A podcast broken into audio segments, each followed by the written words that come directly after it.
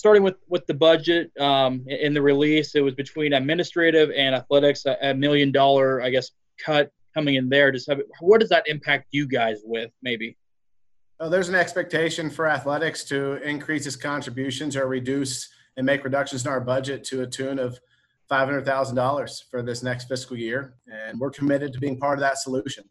We've talked a lot uh, with our coaches and, and, our administrators about what's going on in the world, uh, what's going on in higher ed, obviously what's going on at Missouri Western, what's going on at athletic departments uh, all across the sports landscape, whether it's Power Five, uh, whether it's Division Two or Division Three, and and we've had our principles of we need to remain positive and we need to be able to adapt. And so it's, it's a time to adapt for us. It, it is substantial. It will be felt, uh, but we'll be surgical about it. We'll be strategic about it, and and we're fully committed to not just meeting our 500,000 goal that the president set for us. We'll exceed that in athletics because uh, it's time for us to adapt and, and, and step up and be part of the university solution.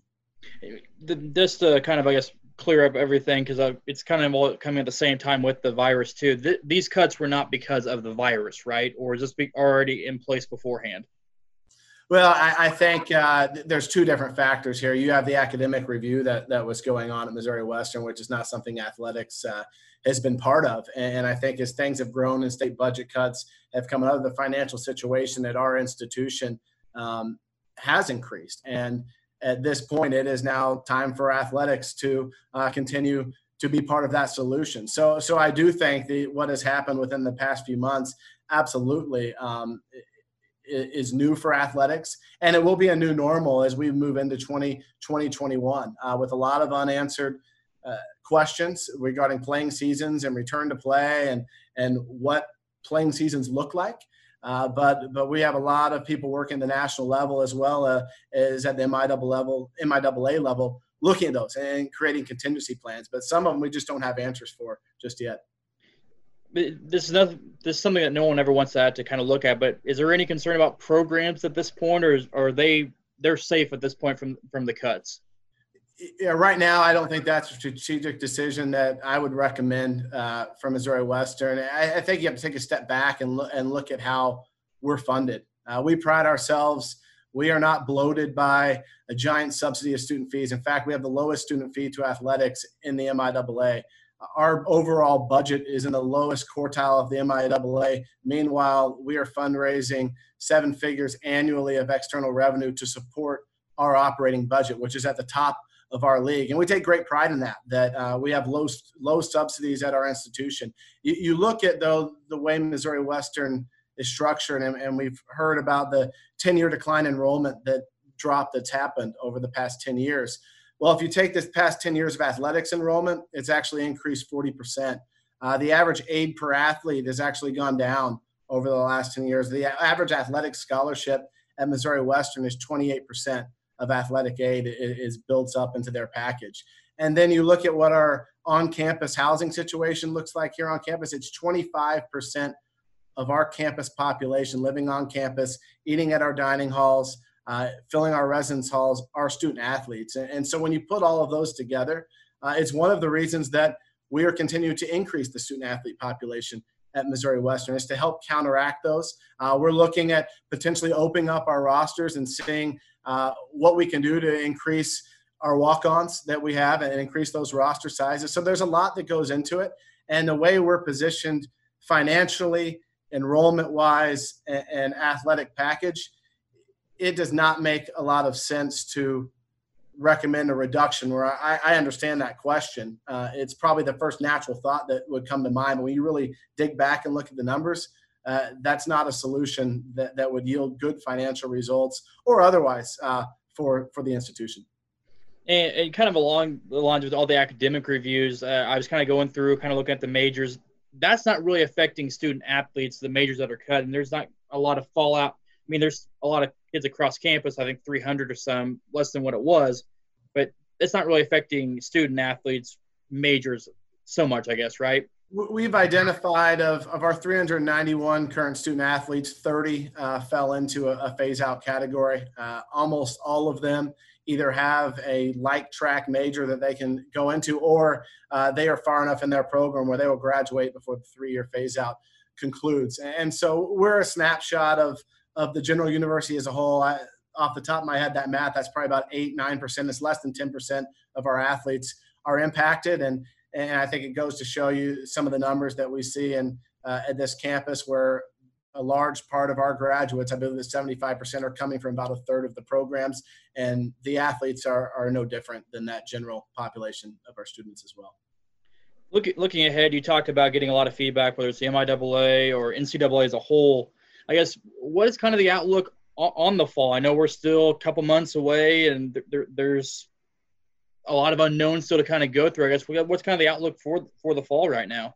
Well, it's something we're budgeting, obviously, and we put a, a task force together internally as we uh, aim to meet and exceed that $500,000 that the president has put on us. But I think a lot of on the reduction side, once we can model that, it comes to what does the playing season look like? Does football start on time? Do fall sports start on time? Uh, are we going to be playing a 50 game baseball schedule? Will that be reduced? Uh, there's a lot of conversation going on at the national level, with the commissioners level, um, and with athletic directors throughout the country. And I think different institutions will do different things that are best for them and their financial landscape because it is not a local issue to Missouri Western in that regard. This is a national athletics issue um, at every level. And, and so I don't think we have answers to that, but but I my personal feeling is there has to be some national regulation of what seasons look like and I don't think it's feasible to operate in 2021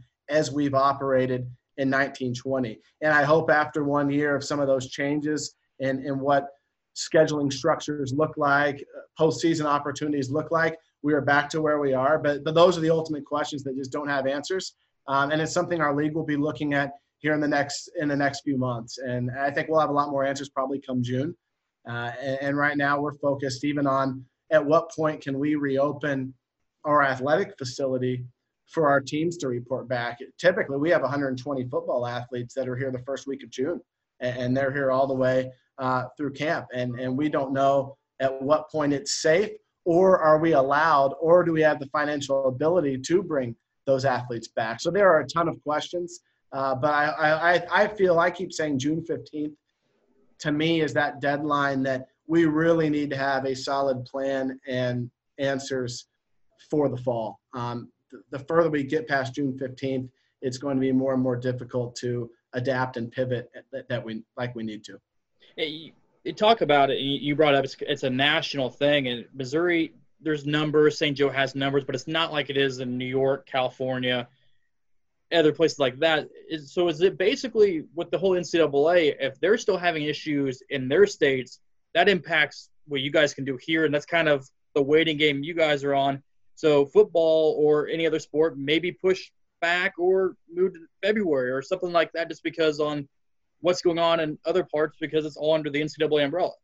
Well, I think uh, you are going to be able to see football return in St. Joseph faster than you're probably going to see it happen at Rutgers, right? And then so you think the national perspective, the University of Iowa is in the Big Ten and Rutgers is in the Big Ten, and so what do you do there? The same thing. The Kansas City Chiefs are probably going to be in a lot better position to host a large crowd than the San Francisco 49ers or the New York Giants. And, and so when you get into the sports landscape, uh, it becomes all the more complicated. And, so we're fortunate in Division Two and and with MIAA, we're we're all regionally located enough. We're different states, four different states in our league, but at least we're in the same region. Uh, but but these are, are questions that uh, that there are a lot of answers to right now, and and I think there's there's a lot of anxiety as you go through and, and i think everyone wants to make sure they're making the right decision from a health and safety perspective but now schools are having to make decisions from the financial perspective it is two buckets um, that we're looking at and at first it was just the health piece separate from the health aside whenever that starts there's a financial piece because everyone is being hit in all sectors of our economy from COVID, and athletics is no exception at any level.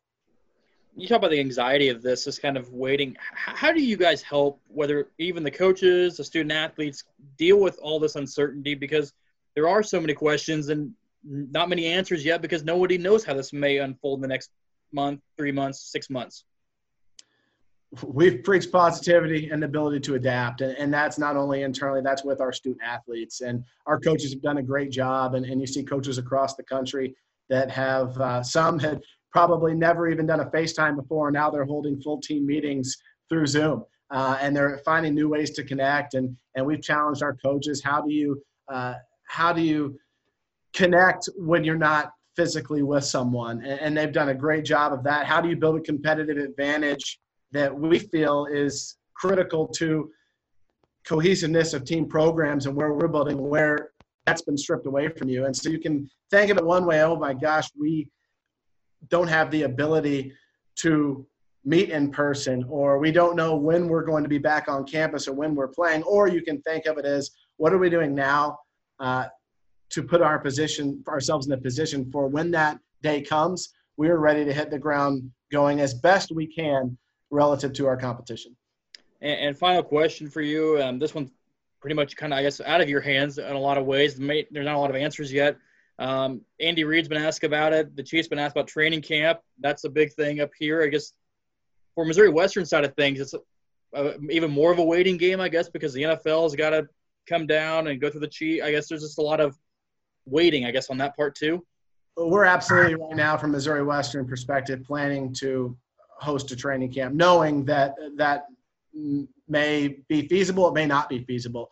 Uh, we're in communication with the Chiefs really on a, on a biweekly basis, and uh, they're dealing with the same questions, right? On what is the safety in Kansas City? What are NFL rules going to be? And, and there just aren't a lot of answers. But uh, we'll plan for camp, and we'll also plan for contingencies uh, for a no camp or for some, some sort of modified training camp. But really we have no clear uh, clear picture of what that looks like just yet. Fortunately, camp is still uh, more than two and a half months away, and and I think there's a lot of time for the country to recover. And part of the optimist in me is uh, on this whole thing is there, this is a worldwide problem, and there are so many smart people that are attacking this issue, whether they're scientists, whether they're otherwise. And so, whether it's a vaccine or whatever it may be, if you look at where we were when March Madness was canceled on March 12th to where we are at the beginning of May, it seems like a long time, but it really hasn't been that long. And there's been dramatic